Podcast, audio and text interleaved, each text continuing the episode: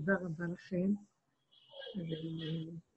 השם ישמח אותנו בשיעור הזה, ייתן לנו דיבורים ממנו, יתברך. נחזור ונדגיש שכל המטרה של השיעורים האלה, זה, לא, זה המטרה של השיעורים היא לקשר אותנו ליסוד האלוקי. אנחנו מאוד עייפים מה, מהטבע, מהעולם, של העולם הרגילה. הם ביקשו שאני אגביה קצת את הקול. האם שומעות אותי, הבנות? שומעות אותי? טוב, אני אשתדל לדבר בקול. יש, אה, הרמקול שלי לא מספיק טוב, אז אני, בעזרת השם, אה, יש רמקול אחר שצריך להגיע, אז הקול יישמע יותר טוב. בכל אופן, אני אומרת שהדרך הזאת, המטרה שלה, זה מה שאני מרגישה, אני מעבירה לכם. אני, נמאס לי מהחיים איך שהם, כבר הרבה זמן. מה זאת אומרת מהחיים? אני מאוד אוהבת את החיים. אבל אני רוצה שיפתח אפיק חדש בתוך המציאות, איך שאנחנו חיים, וזה הרבה הרבה שנים מלווה אותי, אבל הדרך הזאת, אה, הבנתי שהיא הישועה לעניין הזה. היא נותנת כלים לעניין הזה. כלומר, כל המטרה של הדרך, זה איך שהתחלתי, היא לקשר אותנו לרובד נוסף שקיים במציאות של העולם ואנחנו לא מחוברים איתו. זה הרובד של ההשגחה הפרטית, או הרובד ש, שאנחנו קוראים הקשר שלנו עם השכינה, עם אנרגיית החיים הפנימית, עם אה, חוכמת הבריאה, עם היסוד של ההנהגה יותר גבוהה. ישנן מדרגות. יש, אה, אה, לפי ספר עץ חיים, מדרגת עולם העשייה, יצירה, עולם הבריאה ועולם האצילות.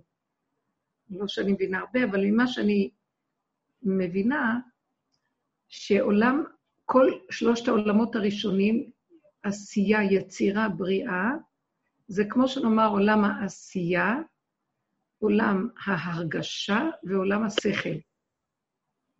אז שלושתם נמצאים עדיין בגדר טבע, אפילו שעולם הבריאה הוא גדר של שכל, יכול להיות אפילו כוח המלאכים נמצא בו, וגדר של שכל נבדל, אבל אלוקות זה משהו אחר.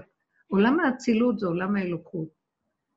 זה לא מה שנדמה לנו, גם מלאכים זה לא עולם האלוקות. מלאכים הם שכליים נבדלים, הם נבראים של האלוקות, אבל הם לא האלוקות, לכן אסור לנו לעבוד אותם. ביהדות אסור לנו לסגוד למלאכים, חס וחלילה, זה אה, גויים או נוצרים, הם הולכים עם היסוד הזה. אנחנו מחפשים את כוח כל הכוחות, וזה לא בחינה של כוח, זה בחינה של איזה מהות, הוויה, זה נקרא שם הוויה.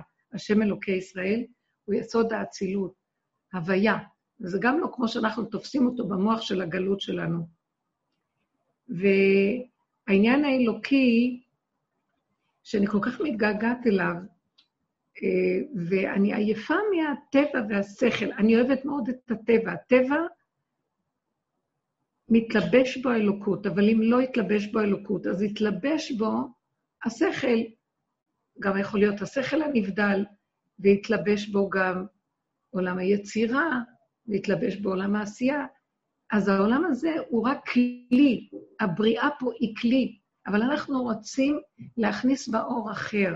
אנחנו רוצים להשתמש עם אור אחר. עכשיו, הדרך שאנחנו עובדים בה היא מספקת לנו את האפשרות להגיע למצב הזה, של אור חדש על ציון תאיר. איך? קודם כל, החלק הראשון של העבודה היה שהתבוננו במניעים, מהו הכוח המונע מאיתנו להגיע לעולם אצילות. וזה עולם הטבע, שאנחנו מנותקים מיסוד האלוקי שבעולם. יש לנו שכל של אלוקות, כי קיבלנו תורה. יש לנו שכל ודעת שאומרת לנו מה נכון פה, מה לא נכון, ואיך להישמר ואיך להיזהר, מה כן לעשות, מה לא לעשות. אבל זה עדיין לא מביא אותנו לקשר מהאלוקות, כי אנחנו עדיין משתמשים בשכל שלנו הטבעי, והשכל הטבעי שלנו יכול לדמות רוחני, הוא יכול לדמות אלוקי, אבל הוא לא באמת. וכל עבודתנו היא לצאת מיסוד השכל הטבעי, או הרגש הטבעי, או הפעולות הטבעיות שאנחנו, שזה בא לנו לא מהמקום הנכון, כאשר הדעת של הטבע היא זאת שמובילה את השכל הזה. אז ובכן, החלק הראשון של העבודה זה איך להתבונן ולראות כמה שקר יש בנו, כמה אנחנו בעצם טבועים בתוך הטבע אה, של, אה, כמו שאמרנו, נבדלים מהיסוד והכוח האלוקי. והמעניין הוא מאוד, אנחנו פשוט, מה שהגדרנו פה, מאת השם, זה התוכנית הזאת שדיברנו עליה, שהארי ז"ל מדבר עליה, אנחנו, אנחנו בגדר תודעת עץ הדת פה בעולם, שהיא מנותקת מהיסוד האלוקי. היא מיסוד שיש בו אני, יסוד עצמאי, דמיוני, היא יסוד פה שיש לו רחבות וריבוי, היא יסוד שיש בו משמעות ופרשנות והרבה אפשרויות, בעוד שהמעניין שבדבר, וזה כל כך מעניין, האלוקות באמת היא מאוד פשוטה, היא עולם מופשט מכל זה, מאוד פשוט. אז ככל שאנחנו מתקלפים מהמורכבות של המוח והרגש, וכל הדת הזאת שיש לנו, כל אחד ודרגתו, כי אין אחד דומה לשני כמובן, ככל שאנחנו מתקלפים מהסבך הזה, אז אנחנו מגיעים למציאות של הפשטות, ששם יכול לשכון האור האלוקי. אבל זו פשטות שהיא בעצם מעניינת. היא מתדמה אפילו לאיזה יסוד גולמי בהמי, בגלל ששם יש יותר פשטות מאשר יסוד הדעת. נמצא שכשאנחנו מקלפים את עצמנו על ידי ההתבוננות, כאשר היסוד של הדרך שאנחנו מדברים עליה, שזה מין תוכנית שאנחנו מקבלים אותה מיסודו של בית מדרשו של אליהו הנביא, שזה לעשות תשובה, לשוב ולראות את עצמנו כאשר בחוץ, אה, השני, הסובב, אפילו השכל שלי של הטבע עם עצמי, הוא רק המראה והמקל להראות לי בעצם אה, איפה אני אוחז, מה, איפה אני נמצא.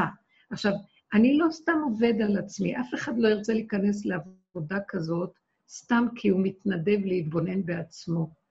המציאות של החיים חייבת לעורר אותנו לעבודה הזאת. טופח על פנינו יסוד הצער, הרוגז של העולם.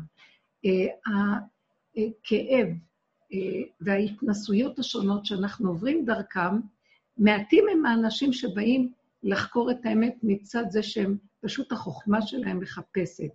רוב הבני אדם אה, הם מצד ההתנסות, מצד הסבל והמעברים הקשים שהם עוברים, שהם קולטים שחייב להיות משהו אחר, שזה לא איך שזה ככה. יכול להיות גם שאותו אדם שהוא חכם ומחפש מצד חוכמתו, הוא אדם מאוד מאוד רגיש, ומה זה חכם? זה אחד שהוא אה, איזו חכם, אין חכם כבעל הניסיון, מה שחז"ל אומרים. זאת אומרת שהחכם הזה, הוא גם כן לא צריך לקבל הרבה מכות על מנת לקלוט בפעם או פעמיים או שלוש, שמשהו רוצים ממנו, בעוד שהשני יצטרך לעבור הרבה יותר. הכולי עלמא זה המציאות של החיים מעוררת את האדם, הסבל והכאב שבחיים, להתחיל לחקור ולחפש משהו אחר. אז כשהוא מתבונן בעצמו, למה כל כך כואב לו? מדוע הוא בצער? אז הוא יבוא להסתכל ולראות את עצמו. אם הוא לא אה, ישקר לעצמו, כי בתרבות שלנו אנחנו כל כך, תודעת העולם, הדעת, עץ הדעת, היפייפות שלה וההבלים שעוטפים אותה, כל כך מאיימים על, על מציאות האדם שהוא לא ייראה בעיני עצמו כחלש וכנפול, או אה, אה, כ... שהוא לא אוחז בין כולם, כי זו תרבות מאוד חיצונית, חברתית וקהילתית וכללית, דעתנית, שהיא נזקקת לזולת, אז היא כל הזמן אה, נאחזת בשני על מנת לייצב את מציאותה. והיא מאוימת כל הזמן לחשוב שהשני הוא יותר, אז אני חייב כל הזמן להחזיק ראש, שאני לא אהיה פחות לפחות מהשני, אם לא יותר כל הזמן. ותחרות אה, וחרדה קיומית, קנאת איש מרעהו, כאשר הסובב הוא המטרה שלי, איך לרצות אותו או את עצמי דרכו, ולרצות את, כמובן, חשיבה הדמיונית שלי. וזה, ברבות הזמן, כאשר החיים טופחים על פנינו, אה, יוצר כאבים לבן אדם. אה, ואת מי שהשם אוהב, הוא סוגר עליו. אה, את אשר יאהב השם יוכיח. ואז הוא בא ומתחיל להתבונן ולראות מה בעצם קורה, מדוע הוא מגיב כמו שהוא מגיב, מדוע השני כל כך מציק לו, אחרי כל כך הרבה שנים, עוד פעם הוא נופל באותו דבר, מה הסיבה, על מה ולמה זאת. וכשאדם מתחיל להתבונן, זאת העבודה שלנו, הוא שם פנס, זאת אומרת, הסובב הוא רק אמצעי על מנת לקחת את מה שהוא רואה שם, זו מצלמה כפולה, מבחוץ פנימה, ולהתחיל לשים את הפנס על עצמו, ואז הוא רואה את מציאותו. והוא צריך להיות שם אמיתי ולהודות שזה באמת מצבו האמיתי. אפילו שהשני הוא בעצם לא צודק, זה לא משנה. אנחנו, אלה שמחפשים לצאת מהיסוד הטבע הזה, החשיבה הטבעית והסבך הזה של התרבות שלנו, אה, ויש לו רצון לאלוקות, אז אחד כזה יהיה חייב לעזוב את הכל ורק ללכת ולהודות במציאות שמה שהוא רואה אצל עצמו, וזה עושה לו כאבים, זה עושה לו מאוד כאבים. אה, והשלב הבא שזה עושה לו כאבים, להגיד למה זה עושה לי כאבים, יצא המרצע מן השק, כי זה סותר את הדמיון שלי, את התדמית החיובית שלי על עצמי, וזה מחליש אותי. אז זו שעה קשה לו לאדם שזה מחליש אותו, אה, כי הוא רגיל כל הזמן להתחזק מהדמיון העצמי שלו, מי הוא ומה הוא ביחס לסובב. אז פה הוא יצטרך לעבוד חזק, להודות באמת. הכאבים יהיו כל כך גדולים, וזה משום שבאמת נשמע תפילתו שהוא רוצה את האמת, הוא רוצה את קרבת השם, אז השם יעשה שהכאב הזה לא ירפה ממנו עד שהוא יבין שהוא חייב להתפטר מהכאב והוא יסכים להיכנע.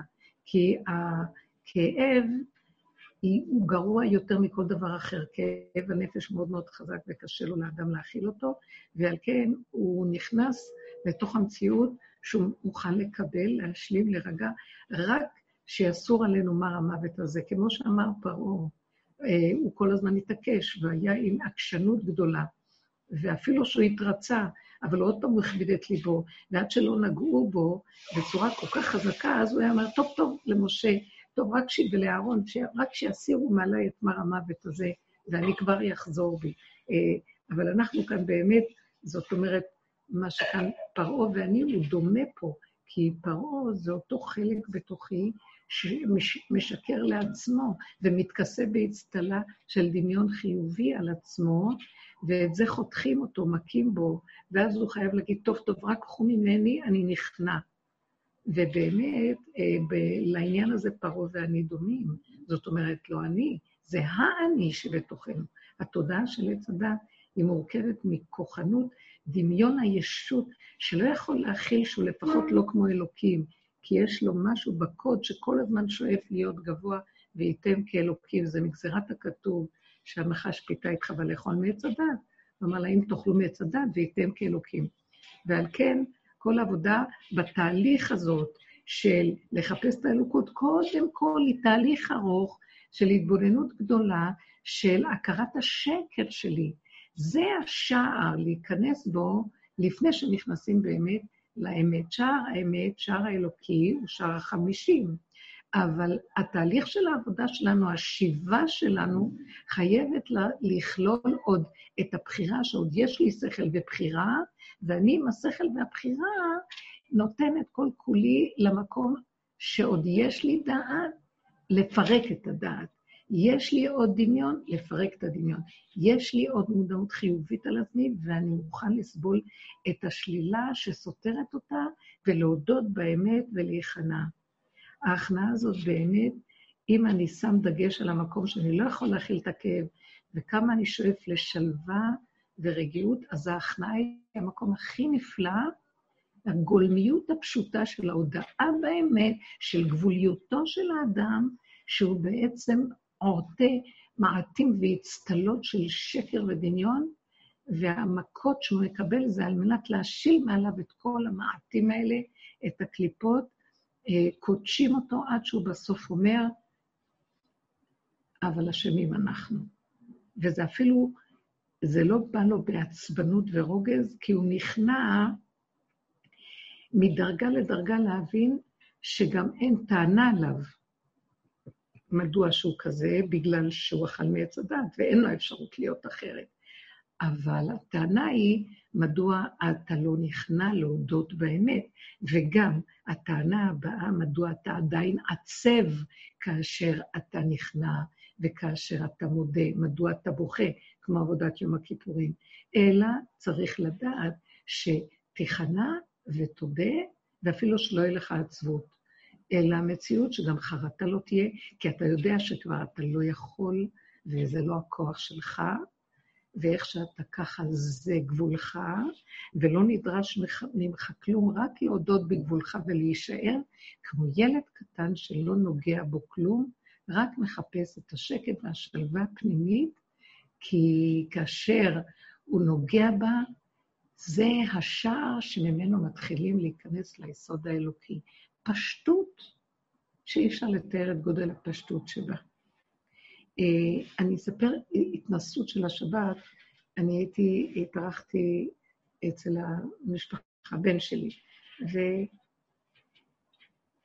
והמהלך שדיברנו, לא, לא דיברתי הרבה כל השבת, לא, לא, זו תפיסה קצת שונה, שכל של תורה, תלמידי חכמים, סגנון מאוד פשוט של עולם הבריאה, נקרא לזה, מה שמכונה בספרי המקובלים, זה עולם של דעת, של תורה, כאשר באמת אה, זה עדיין יסוד הגלות, מה שנקרא דעת הגמרא, אצל החכמים קרויה תלמוד בבלי, משום הפסוק שכתוב במגילת אחד, הושיבני במחשכים קמטי עולם.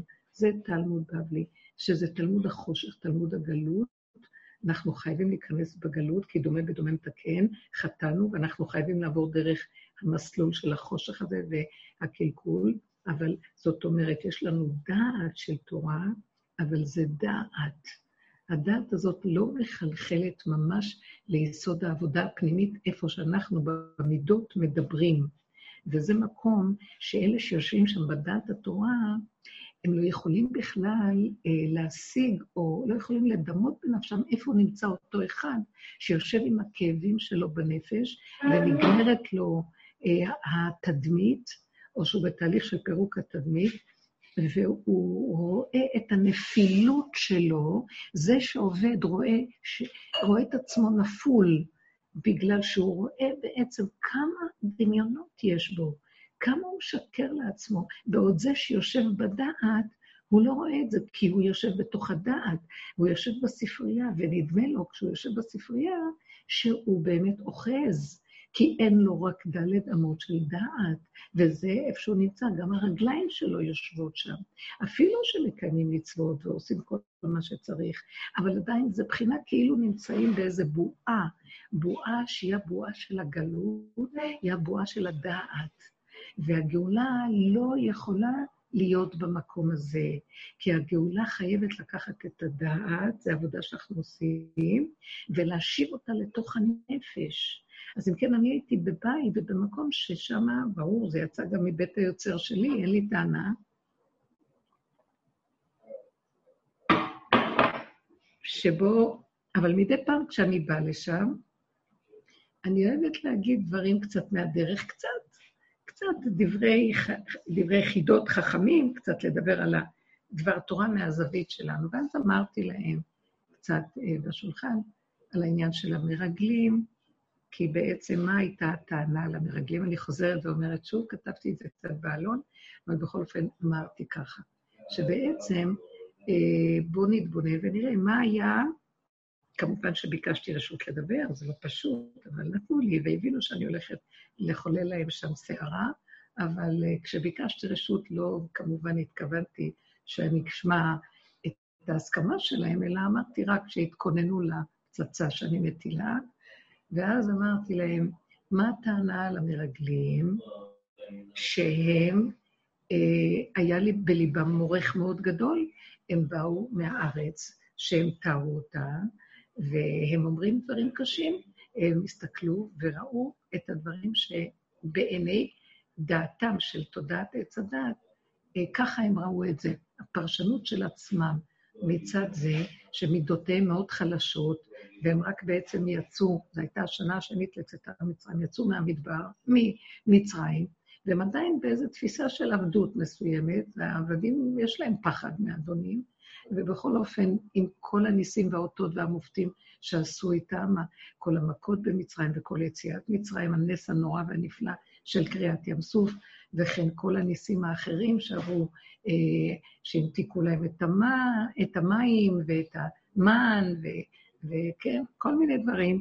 עדיין, וה, והסלב, כן, וענני הכבוד, עדיין בכל אופן, אה, הם חוזרים ומתלוננים, והם חוזרים ונופלים כל פעם מחדש למציאות של הנרגנות, והסערה הרגשית של הפרשנות של המוח שלהם, איכשהו מראה להם את הדברים, כיצד שהם רואים ומפרשים.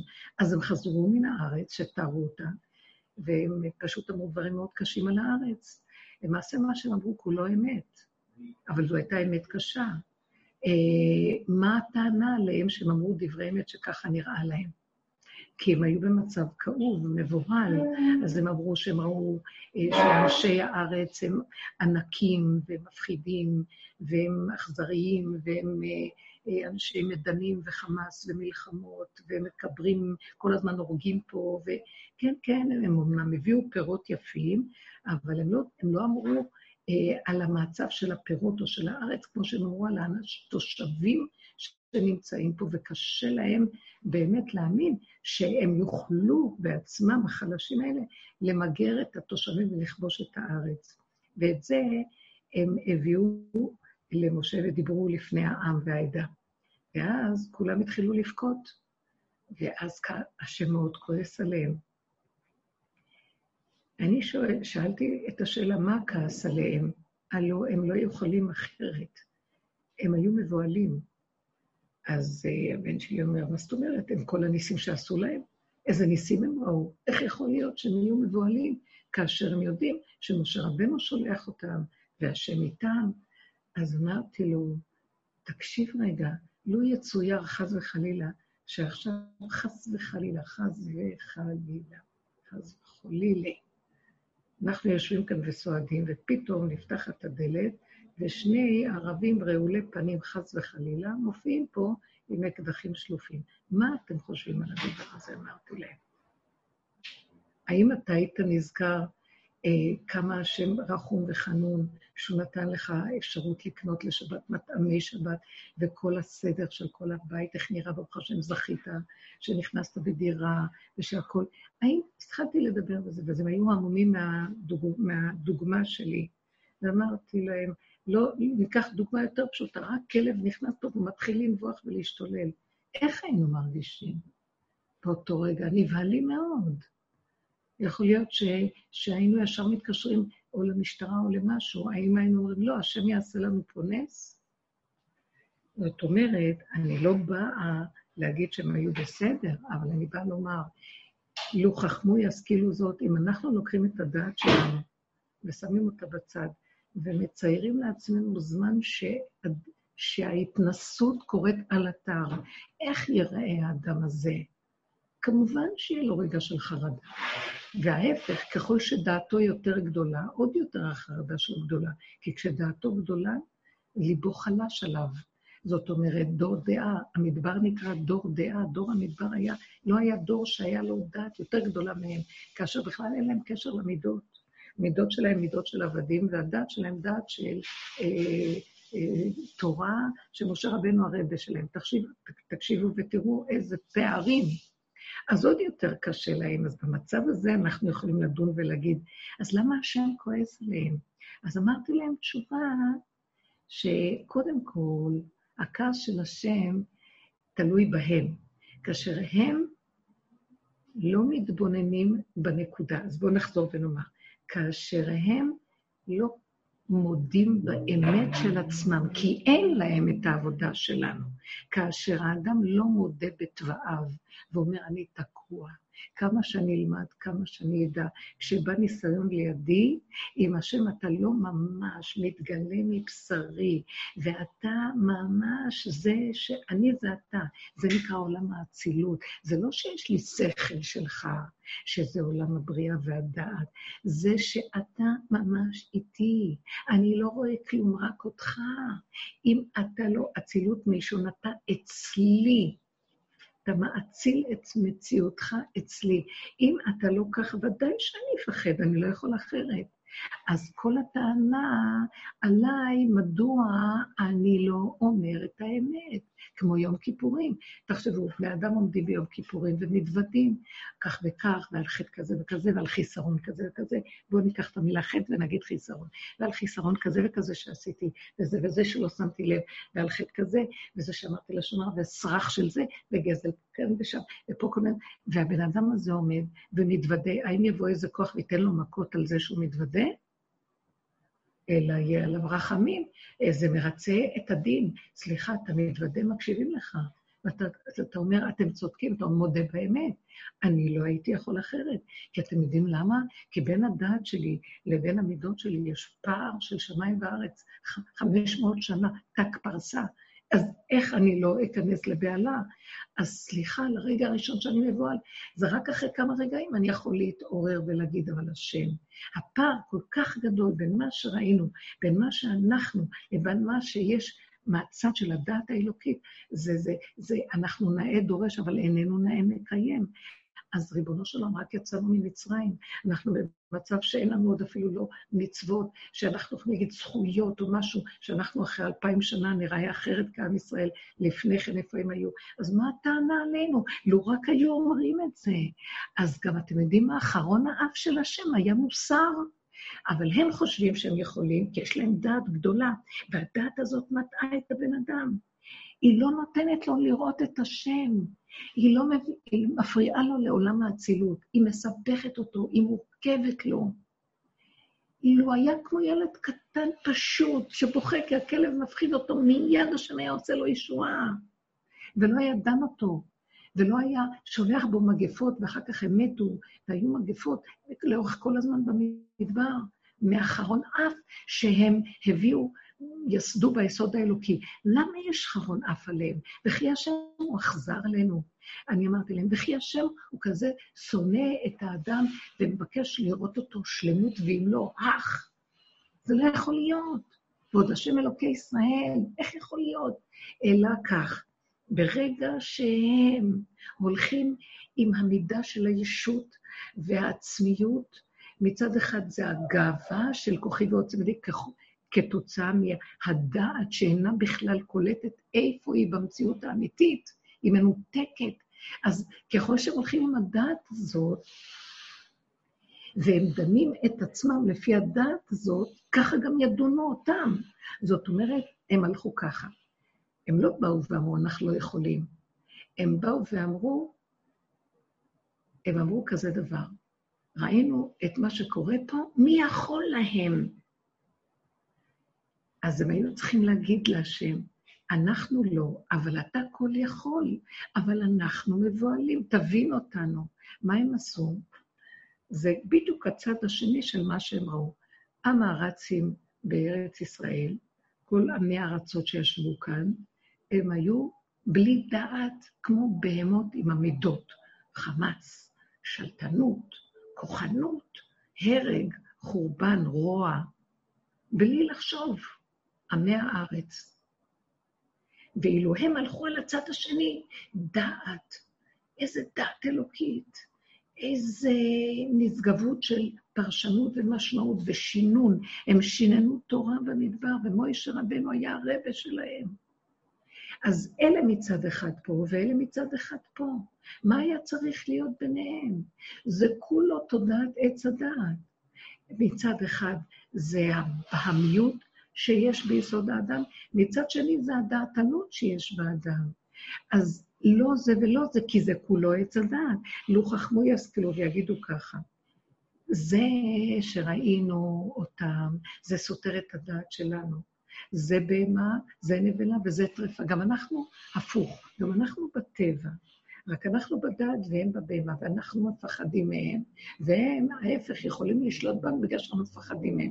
כי בטבע העולם, שהבהמה יכולה להיות יותר חזקה מהאדם, היא יותר חזקה מהאדם.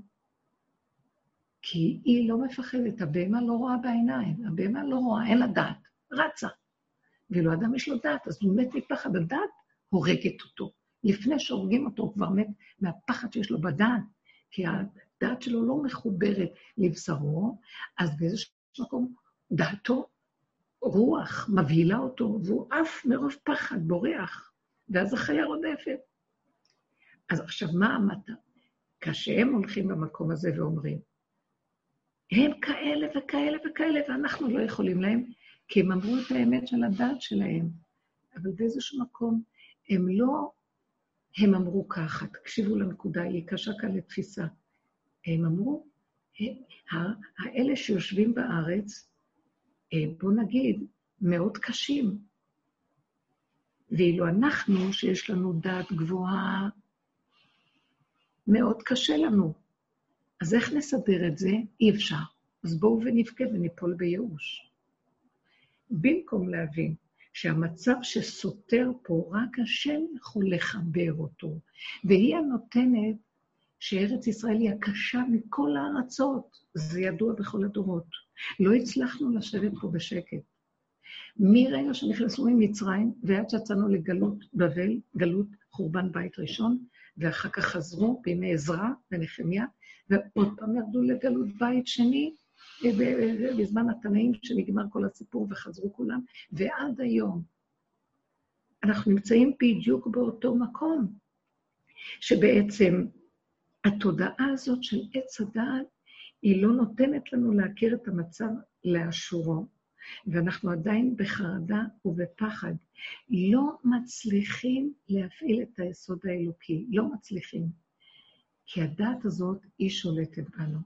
אז המציאות שלנו בעצם, היא סוף סוף בסוף הדורות, מה שלא עשינו אז, להכיר אותה פה. זאת אומרת, ההנהגה של תודעת עץ הדת, או ללכת בגאווה שאני יודע, או ללכת במציאות של אוי ואבוי, אחרים ישלטו עליי, אני לא יודע כלום, הם, הם יהרגו אותי ואין לי מנוס. זה עדיין בתודעה של עץ הדת. ולא זה ולא זה. אז מה הייתה הטענה עליהם? כי אדם לא יכול כלום. למה אתה לא בא ואומר, אני לא יכול כלום? לא הייתה להם את העבודה הזאת. לא היה להם עוד את הניסיון של 2,000, 3,500 שנה אחרי כן, רק היום, בדור הזה אנחנו אולי יכולים להגיד, כי יש לנו את העבודה הזאת. אז לא היה להם את זה, הם לא יכלו לראות את זה. אז הכעס של האלוקות, ההנהגה האלוקית נוהגת איתם כפי שהם. הם במצב הזה, אז יש עליהם חרון אף. לו היו נכנסים לקו האמצע, גם ההנהגה האלוקית הייתה נרגעת. זה מעניין מאוד שההנהגה האלוקית הולכת כפי האדם. אם האדם מכיר את האמת ונכנע גם ההנהגה האלוקית, נכנע כוח הקטרוג, והשם מביא את הרחמים. בואו נבהיר את זה עוד פעם. אני עדיין בסיפור עם המשפחה שלי, עוד לא סיפרתי לכם מה שרציתי להגיד, רק חכו רגע, אני עוד מסבירה, וקצת הסברתי להם את זה יותר פשוט. זאת אומרת, מה שאני רוצה לומר פה, שהנהגה אלוקית, מבחינת השם צילך לידי מניחה, מאז תודעת עץ הדת, זה עובד ככה. הבן אדם, אם הוא הולך בצורה שאינה הולכת טוב, ישר יעמוד עליו הקטרוג. מה זה אינה הולכת טוב? או שהוא הולך בעץ הדעת טוב, זאת אומרת בגאווה, או שהוא הולך בחידלון, בייאוש ובחרדה ופחד של הטבע. אז או גבהות, או נמיכות של שיוורון וחידלון. אין בזה אלוקות, זה תודעת עץ הדעת, אין בה אלוקות. תודעת האלוקות נוהגת איתם בגלות לפי זה. אם אתה הולך בגאווה, יש עליך קטרוג. אם אתה הולך בחידלון, יש עליך קטרוג. למה אתה מתייאש? מה, אתה לא מכיר את האלוקות שהיא תעזור לך? למה אתה מתגאה? מה, אתה חושב שאתה בראת את העולם? תמיד יהיה עליהם קטרוג. אבל קו האמצע הוא משהו אחר.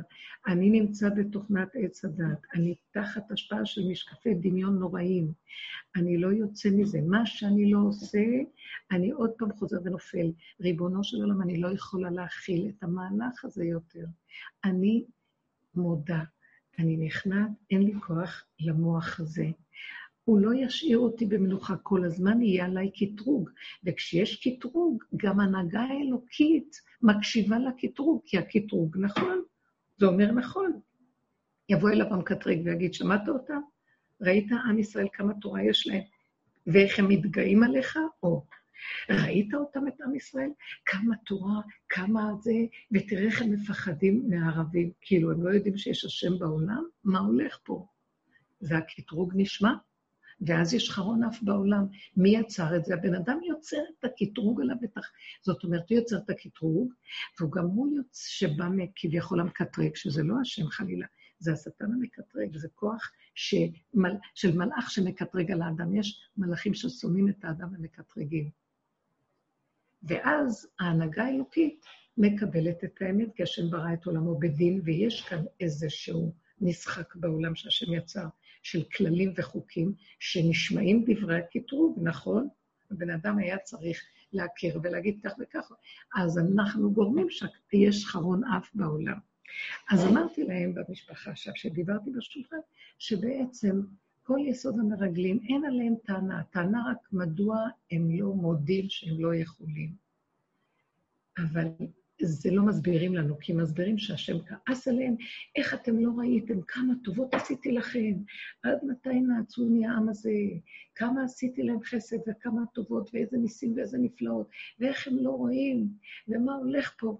משה רבנו גם היה מתלונן פעמים על זה שהם התלוננו, עד שהוא קלט את הנקודה, כי זו סכנה מאוד גדולה, שהוא הבין שאם הוא ישים לב למה שהם אומרים, וילך איתם, סכנתו מאוד גדולה, למרות שהוא היה בן אדם שכבר נגאל מתודעת עץ הדת, כי הוא בא לגאול אותם, הוא היה אדם מחוץ ליסוד תודעת עץ הדת, אבל ההשפעה שלהם עליו בכדור, קרוב קרוב אליו, הוא קרוב אליהם, מאוד בסכנה, שגם הוא ייפול.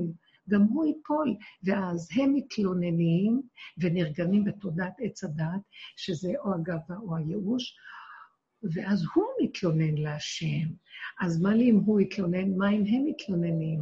אז הוא קלט שסכנתו היא להתלונן, ואז הוא נופל על פניו הרבה, ואומר, השם תרחם עליהם.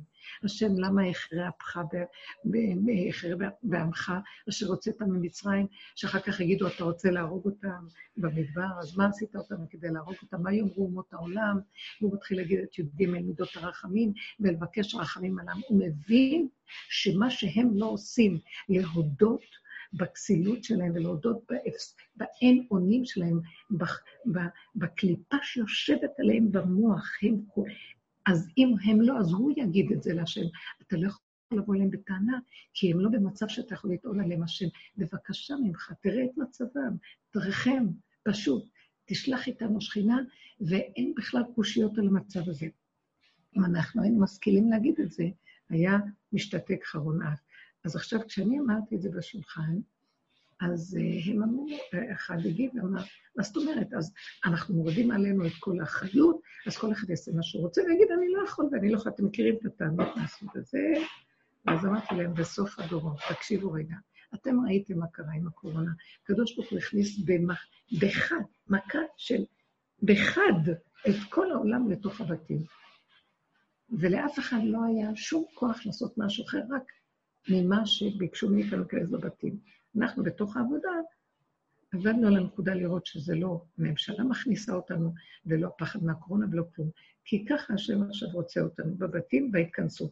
למה היה לנו קל יותר? כי אנחנו בעבודה הזאת קיבלנו על עצמנו להיכנס פנימה כבר הרבה הרבה שנים, ולהסתכל ולהתבונן בפנים, לפני ולפנים, עם הפנס, בחורים ובסדקים, ולשים לב שבעצם אה, זה, זה רק, העולם הוא רק סיבה, מראה ומקל, להודות בנקודה שלי שאני לא, רק אתה כן. אז תשמור על היד שאני לא אציר ראש, ואני לא אחשוב שאני יכולה ואני אצא לעולם.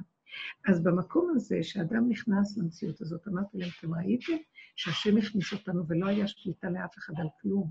ברגע אחד היו אנשים שקרסו ונפלו ומתו, והייתה חרדה. איך לא ראינו שזה בורא עולם עושה את הכל. מה זאת אומרת על העניין הזה של לקחת אחריות? הלקחת אחריות זה להודות באמת ולהגיד אני לא יכול. לא כלפי השני בהפקרות והוללות, כלפי בורא עולם. זאת אומרת, זו מדרגת נפש של הפנמה, הוא הכניס אותנו פנימה על מנת שנתבונן בעצמנו וניכנס למדרגה, זה מה שהוא חפץ מאיתנו. תיכנסו למדרגות של הנפש הפנימיות ושם תהיו, וזה מה שאני רוצה מכם, ואז החסד והרחמים ילוו אתכם. אני אאכיל אתכם, אני, אני אשיב אתכם בבתים, יהיה לכם שלום ושלווה ואחדות, ותהיו בבתים, ומידת הדין של העולם לא, לא אה, תשתולל עליכם. אז תקשיבו, מדוע שלא תתכנסו? וכאן אתם אומרים לי, מה פתאום, מה פתאום שהם יגידו שהם? אז אה, זאת אומרת שהם באיזשהו מקום אה, יחיו בהפקרות שמותר להם לעשות הכול. אז אמרתי להם, באמת נכון, שבתחילת הדורות שרק יצאנו ממצרים, היינו צריכים עוד לעבור הרבה הרבה כדי להגיע לעבודה הזאת שאנחנו עושים, כי לא ייתכן מיד אחרי יציאת מצרים אה, ישר להגיד אנחנו מודים וזהו. כי הקליפה של עץ הדעת עדיין הייתה מאוד מאוד עבה. אמנם הם זכו בלוחות הראשונים מתנת חסד וחינם להכיר את האור האלוקי ונכנעו כולם, אבל מאחר וזה לא היה על מידתם, חזרו עוד פעם לתוך המציאות שהתלבש עליהם הכובע הזה של עץ הדת והדמיון, ואז עכשיו, מאז ועד סוף, עד עכשיו, אני אומרת למה עד עכשיו? עד שקיבלנו את הדרך המופלאה הזאת. אה, הבני אדם רק צריכים כל הזמן לתת דין וחשבון ולפחד מה, מהעונש ולרוץ לקבל שכר, וכל היום הם בין החובה לזכות ובין השכר לעונש, וכל היום תודעת עץ הדת מלווה אותנו והאצבע המאשימה, אה, ומצד שני, הסיפוק הרוחני שאני צדיק ואני בסדר, והתודעה הזאת לא נותנת לנו להגיע לאלוקות סוף סוף. רוצים לחזור למצב של הלוחות הראשונים, נחזור למה שדיברנו. היה לי קשה, עכשיו אני אחזור לניסיון שהיה לי. אז הם לא קיבלו, והם אמרו, מה פירוש, מה פירוש? ואז התחילו אה, לדבר, אה, מה, התנאים, החכמים לא דיברו ככה בכל הדורות, זה משהו אחר. אמרתי להם שאז היה תפקיד באמת שהיינו צריכים לשלם את המס של כל עץ הדת ולעבור מהשלילי לחיובי. סור מרע ועשה טוב, ולעבוד כל הזמן להיות צדיקים, לקיים, לעשות, לעשות מה שצריך, אבל עדיין אנחנו רחוקים מהתפיסה של הקשר האלוקי. הלוואי אותי עזבו ותורתי שמרו. זה העניין של הגלות. אבל סוף סוף אנחנו רואים כאן, אנחנו במצב אחר. אחרי כל הגלויות הנוראות זכינו לעלות ולהתיישב פה בארץ, זכינו, אמנם אנחנו עוד אין לנו הכרה שזו המצווה הכי גדולה שיש, שאנחנו יושבים פה בארץ, לא חשוב. אנחנו לא, עדיין אנחנו בתודעת עץ הדת, מחפשים את תענוגות העולם וחיים עם הטבע של העולם, רק הכל לפי היהדות, לפי זה, כן? ואין לנו את ההכרה שמי מי זה שיעזוב את ארץ ישראל אם זו המצווה הכי גדולה שיש אחרי כל הגלויות שהיינו, למה שלא נשב פה ונתענג על הארץ, נאכל מפירה ונשבע מטובה ואנחנו רצים בכל העולמות, מתענגים על כל ה... אה, אני לא באה עכשיו להגיד כלום, אבל בסופו של דבר, עם כל זה שאנחנו בסוף הדורות, אנחנו לא קולטים שהסתדרנו לנו טוב עם התורה ועם המצוות של הגלות, או עם ההנהגות והמנהגים והמסורת, ושם אנחנו יושבים, מה עוד רוצים מאיתנו? אבל אלוקות רחוקה מאיתנו. העובדה היא שיש לנו כאבים, יש לנו חרדות, יש לנו פחדים, ושבא עלינו איזה ניסיון, או בואו ניקח את המצב הזה שחס ושלום, העניין של הקורונה, אנשים היו מאוד מבוהלים, ועד עכשיו, עכשיו יש עוד פעם שמועות שזה חוזר, אנשים מפחדים, והפחד הזה, למה השם עוד פעם עושה לנו גלים? כי הוא אומר, תלמדו, תפנימו, אני קורא לכם, כי אני רוצה שתבינו, זה לא התכלית.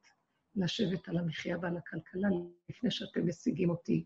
אתם בטבע הסתדרתם טוב, ואני לא איתכם. מה הכוונה? אתם עדיין מסתדרים לכם עם המוח שלכם.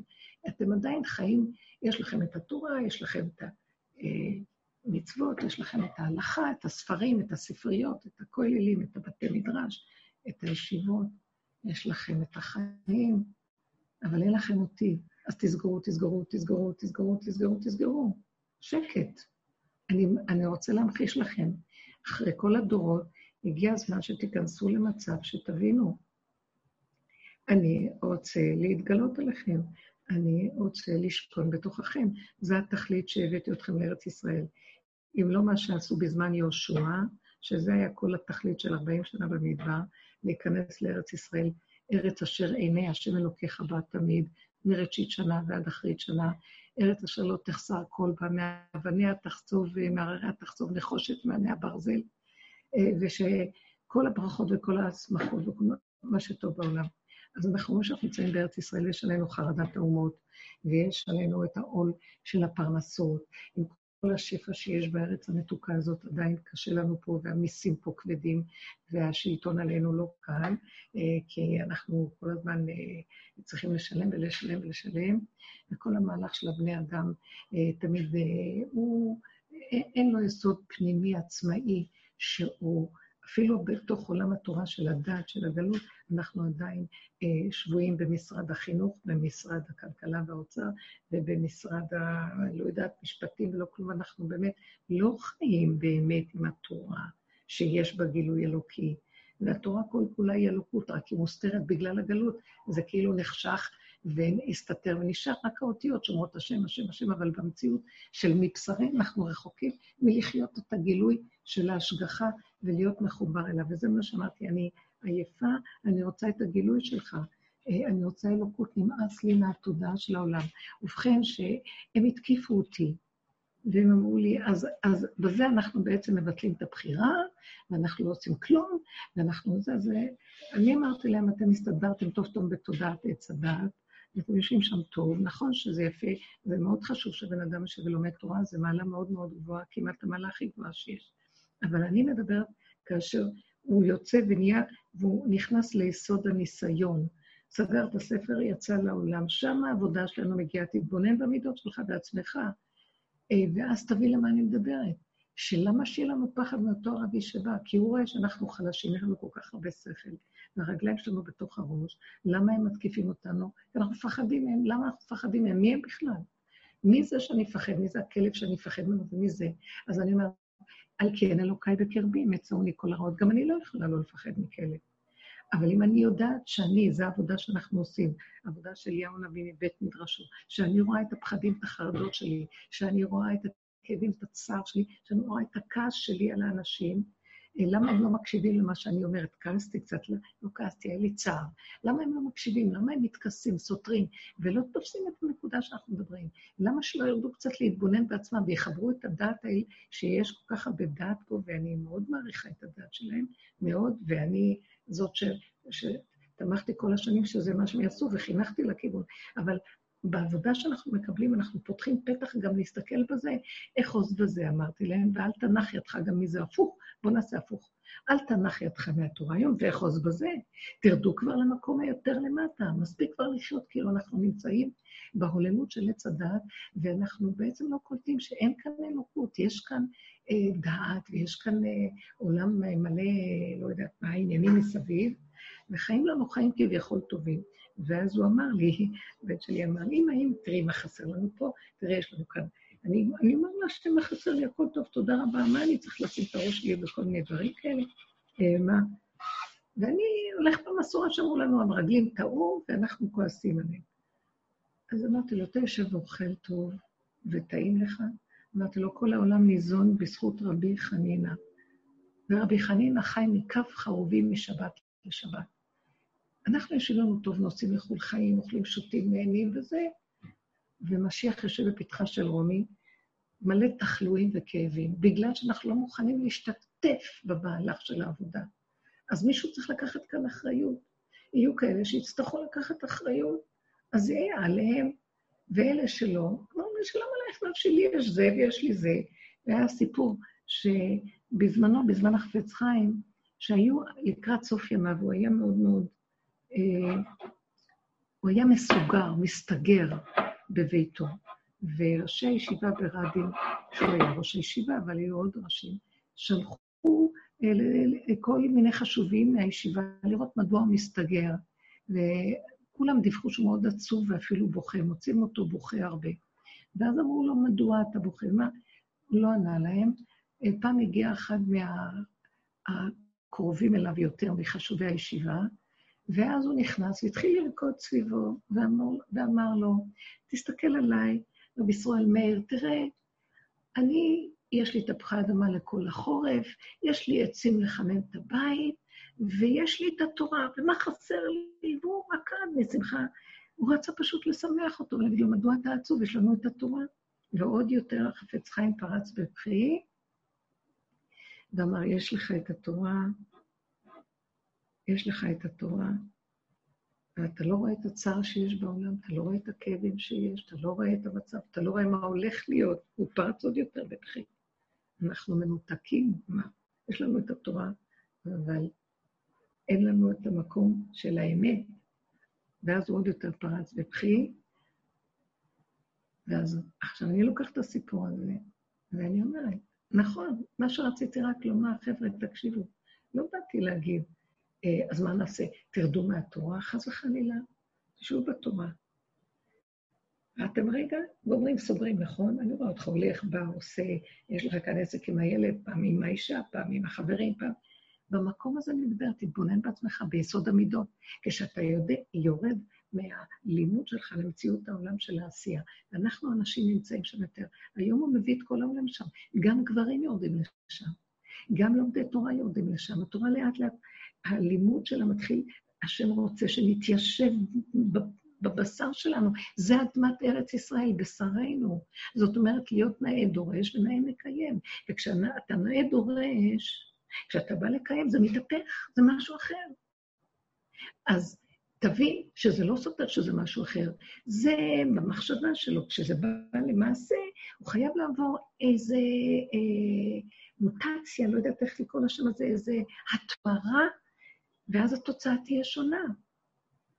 ולכן החכם מבין שזה כשבידיעה, שיש לך את הידיעה, זאת אומרת, הטענה למרגלים. מה זאת אומרת? הם לא ראו כל כך הרבה ניסים שעשו להם, איך הם יכולים להתלונן?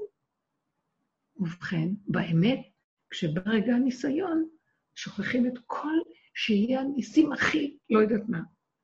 פחד פחדים עומד מול העיניים. אתם יודעים משהו? זה היה השם, וגם זה השם. מי זה שלח לי את הכלב הזה שנובח ומפחיד אותי? זה לא השם? זה השם. והוא רוצה שאני אעמוד מול הכלב ואני אדע שזה השם. אתם חושבים שזה פשוט? אז אני אומרת לו, אבא, זה מה שאתה רוצה, לגלות אותך בטוב ובניסים והנפלאות שעשית לנו, שזה אתה, זה היה ברור מובן מאליו. לגלות אותך בארץ ישראל, שיש כאן כל כך הרבה קשיים ושזה הכל אתה, ולהגיד לך, רק אתה יכול להפך את הכלב הזה כרגע, שלא יאכל אותי ויטרוף אותי, אני באותו רגע חייב לפנות רק אליך ולדעת שזה רק אתה, בשביל זה הבאת אותנו לארץ ישראל, ולא לשוויץ. שם הכל מסתדר והולך, אבל פה אין דבר אחד שאת עושה שאין חמש פעמים אה, אה, מניעות וכישלונות. אז זה המהלך הזה, בשביל זה הבאת אותנו, שנדע שאנחנו לא, ורק אתה יכול. אז מדוע אנחנו לא פונים אליך? למה אנחנו לא מודים שאנחנו לא, ואתה כן? היה להם מאוד קשה לקבל. נכון, הם הבינו שאני, אז הם עוד פעם, זאת אומרת, מה שאני רואה, שאני מדברת, ואני רואה את זה עם עצמי, ישר לקחו את זה ללימוד. אה, טוב, אז אנחנו נזכור שזה צריך להגיד שזה השם. נכון, נכון, צריך להגיד שהכל השם, ודאי, ודאי. כן, אבל מי שנכנס בעבודה הזאת, הוא מתחיל לראות את ההבדל. לא מתחיל, לוקח לו זמן. אינו דומה בכלל מה שאתה לומד למה שאתה חי וקיים. אתם יודעים מה, אני כבר כמעט לא יכולה להחזיק ספר. זה עולם אחר לגמרי, הספר. אפשר להחזיק ספר. זה שעה שמחזיקים ספר, זה לא סותר, זה מאוד יפה. יש מדור כזה, יש מדור של הגייה. אבל בחיים פה, ארץ ישראל זה החיים, אתה נושם. הגלות זה ספרים, זה ספרייה, זה הגייה. זה כמעט ריחוף של מלאכיות, כי הם סוגדים למלאכים. וזה היה הגלות שלנו. ארץ ישראל, אין שום דבר כזה. תחרוש ותזרע, ותפריט ותרומות ומעשרות, ולקט ושכחה ופאה וחלה ומה לא, ומצוות של בן אדם לחברו, וכל המעולם, העולם הוא חי, תוסס וקיים, והשם רוצה לחיות בעולמו. הוא רוצה לחיות, להיות ליבו של העולם. הוא ליבו של העולם, ארץ ישראל ליבו של העולם, בית המקדש ליבו של העולם. קודש הקודשים, לב ליבו של העולם, והשם רוצה להתגלות בעולם ברמה הזאת. כי הוא קיים, חי וקיים בכל הגלקסיות, בכל היקום, בכל העמוד, גם בתוכמות העולם. הם, הם מבינים שיש השם, והם אומרים השם, רק הם אומרים רם השם על כל גויים. הוא שמה בשמיים רחוק רחוק, ואנחנו פה מנהלים את העולם. ואילו הוא חפץ מעם ישראל ובארץ ישראל, שנגיד, זה רק אתה, אז אם כאן היה כל כך קל, אז היינו אומרים, לא, זה אנחנו. לא, הכל קשה פה. לא מצא הקדוש ברוך הוא מידה טובה לישראל מייסורים ומעוני. למה? לא בשביל שהוא חפץ לשגע, לענות אותנו ולגרום לנו צער. בגלל שרגע אחד שאני אומרת, לא, לא, לא, אין שום עניות, אין שום שום דבר. פשוט השם רוצה שאני אגיד שזה הוא, אני אשב לי, אני לא יכול. אז עכשיו, ככל שאנחנו נכנסים בדרך הזאת, הדרך הזאת זה עדיין הדעת שלי ששמה את עצמה במקום שאני אעוף עם הדעת בשמיים, והרגליים נמצאים שם, להוריד את הדעת ולהסתכל, להוריד את העיניים בתוך המידות, בבשר. אלו אנשים שהם ערומים בדעת ומשימים עצמם כבהמה. אנחנו צריכים לקחת את הדעת הגדולה שיש לנו, ולכולנו בדור הזה יש דעת. בייחוד, זו תוצאה של כל הדורות. מלא ספריות, מלא דעת, נשים, ילדים, גברים, כמו כמו בימיו של חזקיה המלך. מדן ועד באר שבע, כל תינוק ותינוקת היו יודעים מלאכות, הכל הכל יודעים היום. קחו את הדעת הזו, ובואו נשים אותה בתוך המידות. ונתבונן בעצמנו ונראה, וואו, בין הידיעה לבין מציאותי, 500 שנה הבדל.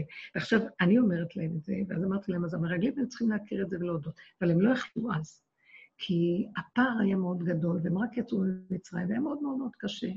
טוב, אז אין לי טענה עליהם, אבל לוקחת ממנו ניקח לעבוד את השם, ומהם אני לומדת מה אני צריכה היום לעשות, ולהגיד, טוב, אם הם לא עשו את זה, אז בואו נעשה את זה עכשיו. אני לא יכולה, אנחנו לא יכולים לצאת מהקליפה פה בארץ ישראל, של מה שקורה עם אומות העולם עלינו, מה שקורה עם הערבים, מה שקורה עם כל הסיפור של ה... אה, מה שאומרים, הסיפוח, איך קוראים לזה? לא יודעת מה, וכל זה שרוצים ריבונות וכל...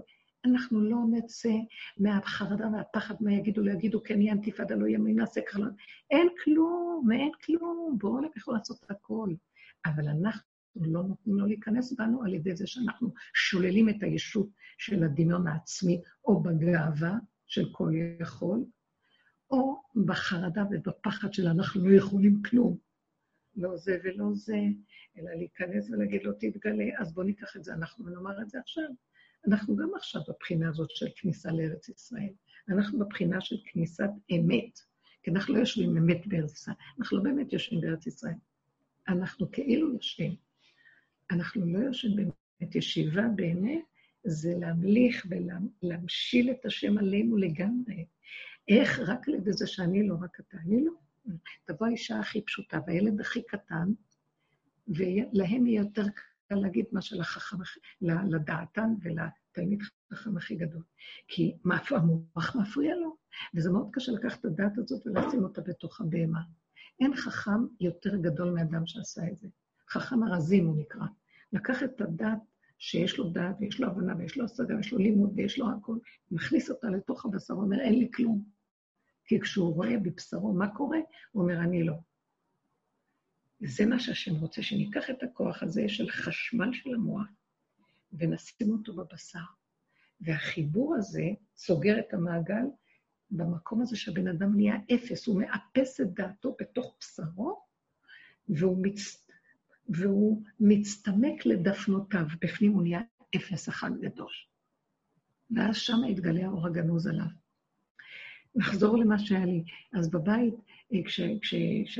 אז שם בשולחן ראיתי שיש לי כאבים, כי כולם אה, כאילו צחקו קצת, מה זה, מה זאת אומרת? אני לא אכנס לכיוון שלהם. אבל אני רציתי לספר על הנקודה שלי מטעם העבודה. ושתקתי והיו לי כאבים. היו לי כאבים.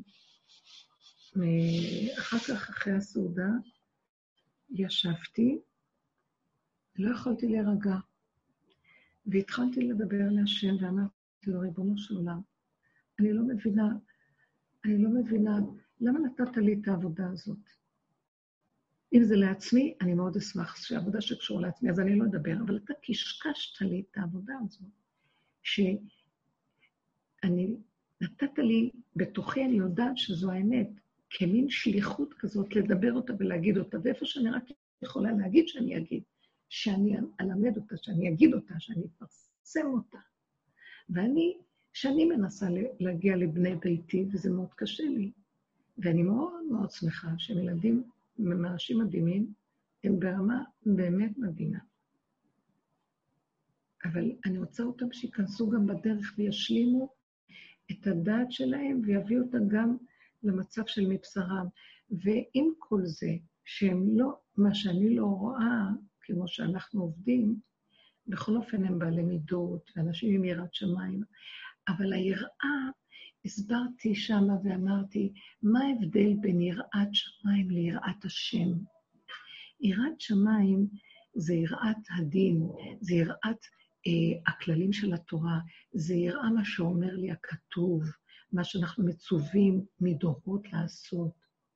ויראת השם זה עבודה שאנחנו עושים, שזה לא רק היראה איך לקיים את מה שאני מקיים, שזה בחינת, אני אראה מהדעת של התורה שלי, שזה מבחינת שמיים, אלא אני מסתכל מבשרי ואני אומר, אימא'לה, מה ששוכב שם, איזה שטן כוחני, איזה גאווה וישות, איזה קנאה וצרות עין, איזה קמצנות, איזה קפצנות, איזה וכחנות, איזה נצחנות.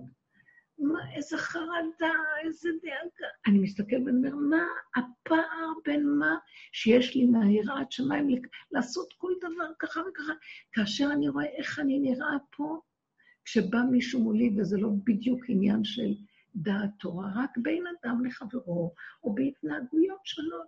אני בן אדם בכלל שאין לו... איך אין לי יראה שם? יש לי יראת שמיים. אנחנו אנשים של תורה בעולם החרדי, יש לנו יראת שמיים, אבל אנחנו מזלזלים בבריות של ידינו. אנחנו דנים ושופטים את אלה שנראים לנו שאין להם תורה, שאין להם זה, ש... וכל היום אנחנו מתהלכים עם הראש בעננים, כי יש לנו יראת שמיים, אבל אין לנו יראת השם. אנחנו לא מזהים את הפגם הזה ואנחנו לא מזהים שהשם שלח לי את השני שיראה לי את זה, ואז אני אומר, לא, מי הוא בכלל שיגיד לי? אין לו רמה, הוא מדבר שטויות, הוא לא שומר כמוני, אז מה אני אשים לב אליו? אני לא רואה שהשם שלח לי אותו. אני לא רואה שמשהו דרך הבן אדם הזה אה, רוצים להגיד לי, אז אין לי יראת השם. יש לי יראת שמיים, אבל אין לי יראת השם. תבחינו בין ההבדלים. זאת אומרת, יראת השם רמה אחרת. אני משקלל את כל המציאות עד לבשר ודם ומפחד. ואני אומר, אה, דם מה למעלה ממך עין רואה ואוזן שומעת, וכל דבריך בספר נכתבים, ובכל דרכיך דאהו. זה לא ככה שאם אתה יודע ובשכל אתה עושה, שלום עלייך נפשי. והם הביאו איזו דוגמה מעניינת. אה, שם, שסיפר את זה לילדים. כמובן שאי אפשר היה לדבר הרבה, כי היו ילדים בשולחן, ולא רציתי לסתור אותם. והיה לי כאבים מזה, למה הם לא מחנכים את הילדים כמו שאני הייתי רוצה בדרך. אז הם סיפרו על אחד, אני לא, לא רוצה להגיד את השם, אחד, אה, אה, אני חושבת שזה הרב גניחובסקי זצ"ל, אה, שלא זוכרת את שמו הפרטי, שהוא היה, היה צריך לבוא אליו איזה חברותא שלמד איתו. ואז, וזה היה בשבת. והחברותא הזאת, בטעות, הוא שומע, הוא יושב בבית, הרב גניחובסקי זצ"ל, והוא שומע את הפעמון מצלצל בשבת, והוא יודע שזה החברותא שצריכה לבוא. ואז מה הוא עשה? הוא לא רצה לפתוח את הדלת, בגלל שהוא לא רצה לבייש את אותו חברותה, שלרגע כנראה היה לו היסח הדעת, והוא צלצל. שכח ששבת, ואז הוא התעכב, נכנס לחדר שלו, לבש פיג'מה, והתעכב עוד ועוד, ואחר כך, ואז השני כבר דפק בדלת. ואז הוא פתח לו ואמר לו, אוי, סליחה, אני הייתי בתוך החדר, לא שמעתי ושכחתי, והוא התנצל מאוד מאוד. למה כל זאת? כדי שהשני לא יחשוש שהוא שמע ויהיה לו בושה ממנו. זה מאוד מעשה אצילי ונעלה. וזה ההבדל בין מה שאנחנו לומדים למה שרציתי להגיד. אז אמרתי לבן שלי, אה, זה היה אחר כך, אמרתי לו, הוא סיפר את זה לילדים. ואז אמרתי לבן שלי, תקשיב, מה, מה היה יותר פשוט מזה שהרב היה פותח את הדלת, והשני שעומד מולו היה אומר לו, ראית מה שקרה לי? רגע של היסח הדעת. מה השם רוצה להראות לי? רגע אחד שהוא מסתיר את פניו ממני, תראה איך אני נראה. אז הוא גם מראה לי מי זה שכל הזמן מחזיק אותי, שאני לא אצלצל בשבת בפעמון. אז עכשיו היה לי גילוי של השם, אמנם יש לי צער שזה בא בדרך הזאת, אבל גם זה לטובה, כי אנחנו עובדים אותו בזה שאנחנו יכולים, אנחנו שמחים שאנחנו יכולים, ויש לנו תדמית חיובית, ואנחנו שמחים שאנחנו שמחים לעשות רצונות דרך קיום המצוות והתורה. אבל כשבא עלינו משהו שלילי, אנחנו נשברים, מבוישים, אה, לא מוצאים את נפשנו, אנחנו מחפשים איפה לשים את הראש ולהתחפר, והרב היה צריך להיכנס פנימה ולבוש פיג'מה ולעשות הצגה שלמה. ואז אמרתי לבן שלי, מה יותר פשוט רק שיגיד, אה, שיכניס לתורה של הדעת, של היראת שמיים, קצת את המציאות במידות של השם. נעמוד בשפלות ונגיד, תראה מה קרה לנו. לא הצלחתי, תראה איזה הסחת הדעת הייתה לי. זה, זה מצער, זה מצער את הדעת ש, של השכל החיובי, שרוצה להיות יכול ואוחז, אבל באמת באמת אין בו השם, כי השני סיפק בידו את האפשרות שהוא לא יתבייש, שזה מעשה אצילי בעניין של בין אדם לחברו בעולם. אבל בעניין של עבודת השם, זה לא הנקודה של האמת. ואז אמרתי לו, הלוא הוא בא ללמוד והם חברותא והם אוהבים.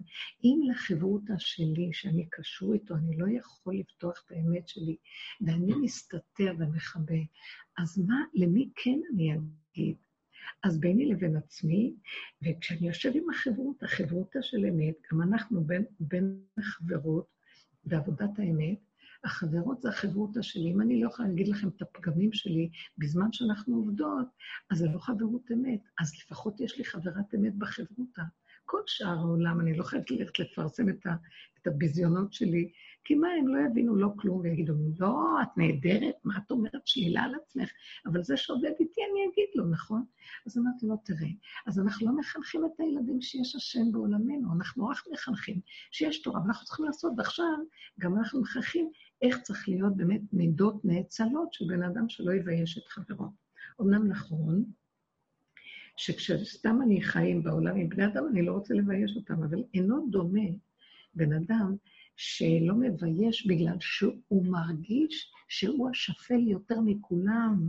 איך הוא יכול בכלל לבוא ולהגיד על בן אדם אחר משהו, כאשר הוא בעצמו יותר גרוע, לבין אחד שחושב שהוא בסדר, אבל הוא נאצל כזה שהוא לא יבייש את חברו. שימו לב להבדל.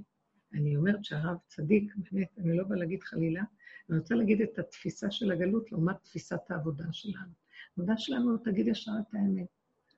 אז uh, העבודה של הגלות היא ללמד זכות על השני, לא לבייש את השני. כאילו זה שעושה את העבודה, בקלות יכול להיגנב ולהגיד, אני, יש לי עבודה, אני לא מבייש.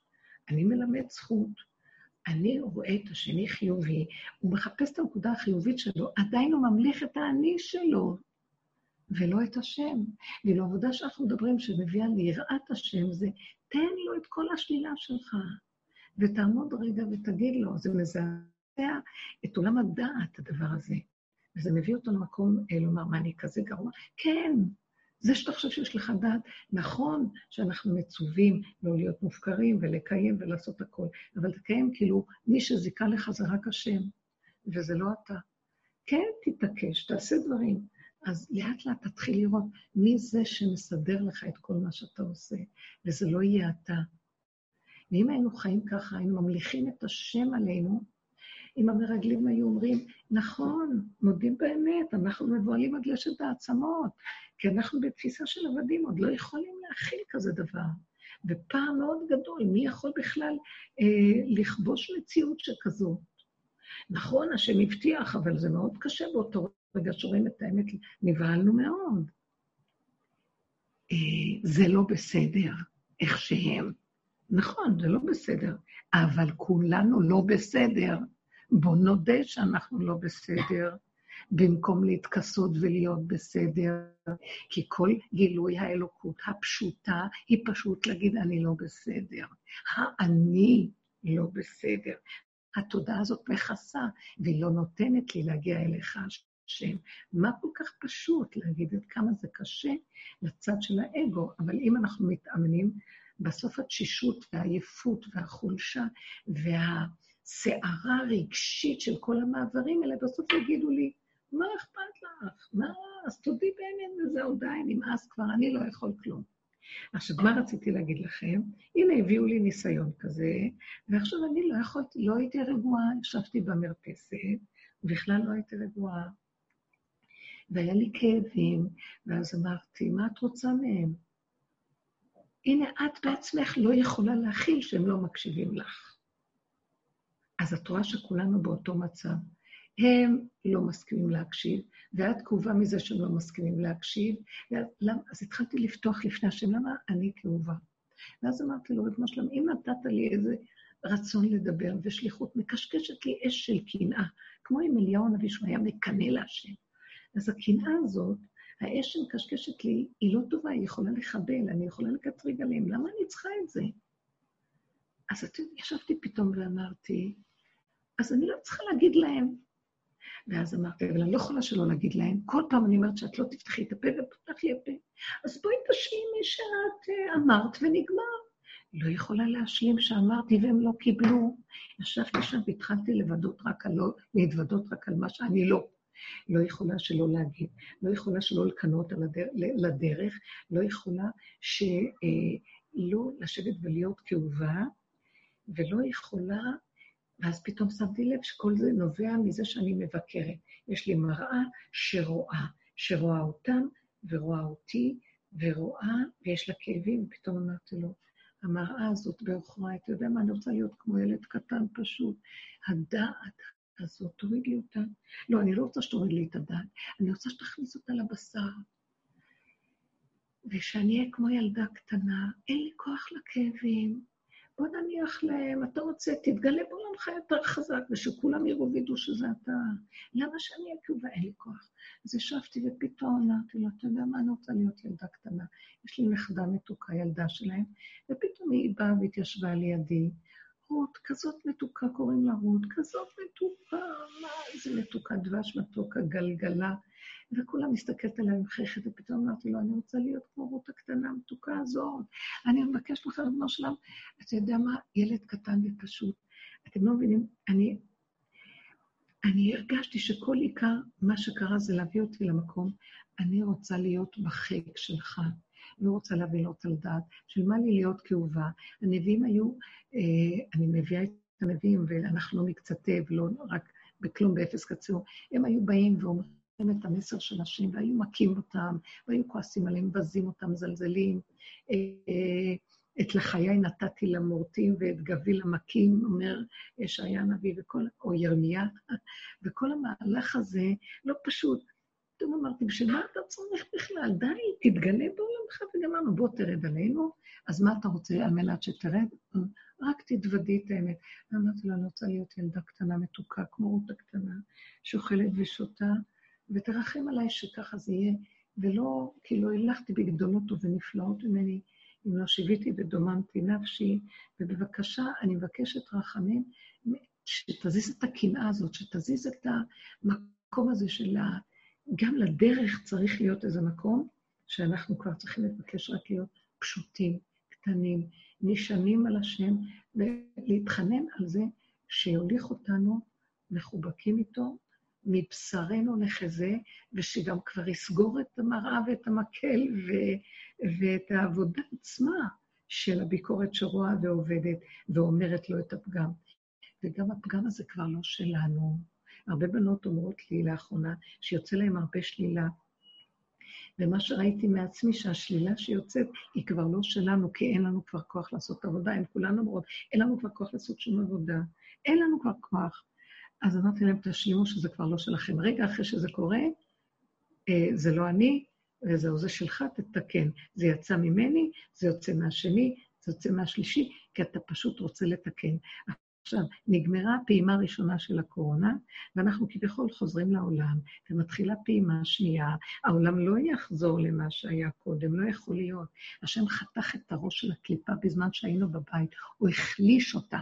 ואני אגיד לכם מה שאני מרגישה, כולם חלשים, לא רוצים לחזור למה שהיה. אנחנו כאילו נכנסים בשוק שכאילו אנחנו עולם כמנהגו נוהג, אבל זה לא ככה. גם אלה שהלכתי לשתות קפה, באיזה מקום ראיתי, אה, מלצרית עייפה אין לה כוח, זה שעושה זה לא, במכולת, אה, זה שהיה החנויות הגדולות. במכולת עוד איכשהו היה, היה עוד איכשהו שם עוד איזו אנרגיה שאוכל זה היה בסדר. כל מקומות שהלכתי, המורים לא רוצים ללכת בחזרה לעבודה, אלה שהולכים לבנקים, אין להם כוח לשרת את הקהל. אנשים מרגישים שאין להם כוח לחזור למה שהיה, בעל כורחנו, אנחנו חוזרים כעולם כמנהגו נוהג, אבל קרה משהו ונחלשנו. עכשיו, הגל הבא זה יהיה שיוצא, יוצא, השלילה שיוצאת היא גם לא שלנו. השם רוצה למול את הקליפה. הוא רוצה לפרק אותה ולהוציא ממנה את נקודת האור ולשלוח אותה לכל ה... לאבדון שלה, כן, לפרק ממנה, כי כל, כל קליפה, כל שלילה, יש בה נקודת אמת שגנובה שם, אחרת לא היה לה קיום. אז הוא רוצה לקחת, כי אנחנו כבר עשינו את כל העבודה.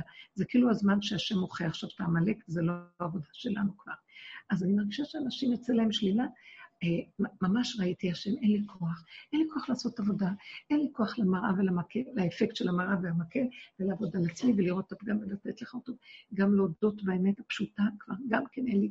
אתה יודע משהו, אני קטנה, אני חלשה, תגאל אותנו, תעטוף אותנו ברחמים, תן לנו להסתנף אה, במתיקות שלך, ואפילו שאני לא אדון ואשפוט את עצמי, ואפילו שלא יהיה לי כאב. למה הם לא מקבלים את הדבר שלך? כי גם אני לא מקבלת, וכולנו אותו דבר, ולעולם זה לא נגמר, ומה שלא נעשה, העולם הזה קשה עלינו. יש כאן קליפה קשה שרק אתה בסוף יכול למול אותה. תודעת עץ הדת, יש לה כל מיני רובדים. עכשיו זה כאילו הרובד האחרון שהשם רוצה לחתוך, זה, זה המלחמה להשם ועמלק. אנחנו צריכים להישאר במתיקות של אה, לאכול ולשתות ולהירגע ולישון טוב ולקום ועוד פעם לאכול ועוד פעם, ולא נדרש מהאדם כמעט כלום, וליהנות בעולמו לפי הסיבות, ולהיות צמוד צמוד פה אליו, ממש להישען ולהיות איתו, וככה מתגלה אלוקות בפשטות על האדם. אלוקות, גילוי של האלוקות דורשת אדם מופשט, פשוט, לא מורכב ולא מסובך. המוח הוא מורכב והוא מסובך. הוא עולם המרכבה, יש בו הרבה מדרגות והרבה השתלשלויות והרבה זוויות והרבה, אה, אה, מה שנגיד, כיוונים ורובדים. ועולם האצילות הוא פשוט. פשוט לעשות את הדבר איכשהו. יכולתי טוב, לא יכולתי טוב, הכל טוב. לא לדון, לא לשפוט, לא להצטער, לא לכעוס ולא להתרגז. וזה גוף הגורם שהאדם לא יחטא, כי הוא קטן, כי הוא הופך להיות קטן ומרוכז. הוא לא יכול לחטוא שם. שם נמצאת האלוקות, והיא אצלו, והיא מחזיקה אותו, ואז הוא מתהלך, הוא לא צריך לחשוב אם הוא ידליק את ה... יצלצל בפעמון בשבת או לא, כי משהו יעצור אותו. הוא ידע שזה לא הוא, הוא לא ילך עם האני שלו. וזה המקום הנרצה, שהשם יזכה לנו למקום הזה, הלוואי במהרה, כי כל הפרשיות של המדבר טעונות בהמון, המון תלונר אה, ורוגז ומידת הדין ומגפות וכאבים, והשם אה, הורג בהם, וזה קשה הדבר מאוד. כאב לי מאוד למה הם לא נכנסו לארץ ישראל והם היו צריכים למות 40 שנה במדבר, ורק הילדים נכנסו. טפכם ונשיכם אשר אמרתם לבז יהיה. אלה שהלכו בפשטות. הילדים כאן מסמלים את האין דעת. אלה ייכנסו לארץ ישראל. זאת אומרת, התפיסה של ארץ ישראל. אנחנו בארץ ישראל, אבל להיכנס לפנים של ארץ ישראל, לתמצית, למוץ, לדבש, לאלוקות שבארץ ישראל, נדרש מאיתנו להישאר כמו ילדים קטנים ולהיות ביסוד הנוקבה, נשיכם, טפכם ונשיכם, אשר אמרתם לבז יהיה. אה, אתה, גם אנשים, זה שכל של נוקבה, פשטות, כי הנוקבה מודה באמת ואומרת, אני לא יכולה. כשהיא עומדת בלידה, כשאין אפידורל, היא אומרת, אני לא יכולה. וזה קשה לגברים לעשות את זה. אז לכן, זו התודעה היא טובה לקראת הסוף, שאמרו חז"ל, בזכות נשים צדקניות נגאלו ועתידים להיגאל, זה הצדקנות האמיתית שלנו, היא לא צדקנות של תודעת עץ הדת החיובית, זה צדקנות של הודעה באמת, זה להישאר בקטנות ולא לסבול, תקשיבו, לא לרצות לסבול רגע אחד צער, כאב, רוגז ומכאובים, לוותר עליהם לגמרי. גם אם יצא ממך משהו שלילי, אל תשפטי ותדוני. גם את רגע מסתכלת ודנה, תסכימי, כי אנחנו לא יכולים כלום, ותחזרי לשלווה ולרגיעות. שם נמצאת יסוד האלוקות, לא להיות בשום שיוורון. אני מקווה ששמעתם אותי, דיברתי המון, זה היה רק הקדמה, ועכשיו, אם יש לכם משהו להגיד, אני אשמח. תודה. ברוך אתה אדוני אלוהים וכולם בורא פרי העץ.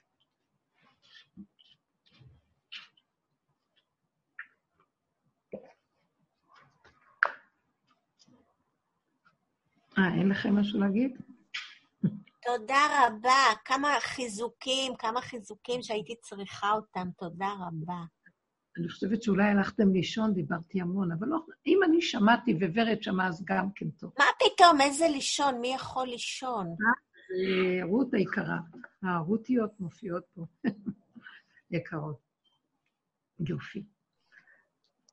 הרבנית, תודה רבה לך, שיעור מצוין, באמת, ממש אה, תודה רבה. בואו ניכנס למקום הזה. אני לא בדיוק שרציתי שתגידו לי תודה, אלא שרציתי לשאול אם יש לכם איזה משהו לגבי הדיבור, אבל באמת, זה מאוד פשוט. אנחנו נכנסים עכשיו לרובד של פשטות. זה לא אמרתי לך, אמרתי לקדוש ברוך הוא, חשבתי שזה היה הצליחה. כן, חמודאות. תקשיבו, בואו נלך עם הפשטות ונקבל את עצמנו איך שאנחנו. נשים את הראש שלנו בתוכנו, וגם נהנה מהחיים בפשטות. באמת, אני רואה. המוח, המוח הוא מאוד מסוכן, בגלל שהוא, יש בו את יסוד הקטרוג, ואז יהיה עלינו חלילה דין, וגם לא על השני ולא גם על אף אחד. בואו נגיד לו שאנחנו לא יכולים כלום ויגאל אותנו. אה, נראה לי שהפעימה הזאת שהולכת עכשיו בעולם, אה, זה, עכשיו זה זה הולך להיות עם השלילה דווקא. יוצאת שלילה, יוצא הרבה שלילה. זה כמו שמקבלים תרופה הומופתית, והריאקציה של התגובה של הרמדי היא שלילה. יוצא כל הלכלוך. אז עכשיו העולם מוציא את כל הלכלוך שבזמן הקורונה השם עשה משהו, ועכשיו יוצא. הוא נתן איזו תרופה לעולם, הוא נתן איזה משהו בעולם, שעכשיו יוצא. אז אל תפחדו, זה בסדר, איך שזה ככה. רק לא להיות בעיקשות. לבב עיקש אה, יסור ממני. אני לא רוצה להתעקש עם הגדלות והגאווה של הידענות. בואו בוא נלך עם הפשטות של ההכנעה, בואו נעזור לכולנו, אחד יעזור לשני על ידי זה שאנחנו נסכים לקטנות, נסכים לפשטות וגם לשלילה שיוצאת מאיתנו, ונגיד שזה כבר לא שלנו, כי זה מנגנון שאין לנו כוח עליו יותר. זה יותר מדי, זה ראשים שהשם חייב לחתוך אותם. יש באמת, זה לא סתם כל הדיבורים על הקונספירציות וכל מה שיש בעולם. הרבה כוחנות שלילית יוצאת היום, ויש ידע גדול בעולם ש, שיש כוחות מאוד שליליים ששולטים פה, שתמיד שלטו, עכשיו זה יותר מתראה ויוצא החוצה. אל תפחדו. זה כאילו לזוז הצידה, והשם ייכנס ויעשה כאן סדר, אבל אנחנו צריכים למסור לו. מה זאת אומרת? איך מוסרים לו? קודם כל, לא להתרגש. הרגש לא מהחיובי, זה כבר אנחנו לא סובלים את החיובי, זה נראה לי שקר, גם לא מהשלילה. אני גם לא רוצה לעשות תשובה, נגמר לי התשובה על השלילה, אין לי כוח לעשות שום תשובה. אני רק מוסרת ואומרת, אבא זה שלך, לא שלי. תתנכרו לשייכות ששייך לנו פה משהו. רק תלמדו ליהנות ולהתענג על הרגע ולשמוח ולהודות. רק בצמצום של עוד רגע, עוד רגע, עוד רגע, אבל לא להיכנס במקום הזה של להתרחב עם השלילה ועם הכאב. אני מודה לכם, יקרות שלי, שבוע טוב, אהבה רבה, והשם איתנו, וישמח את נפשנו,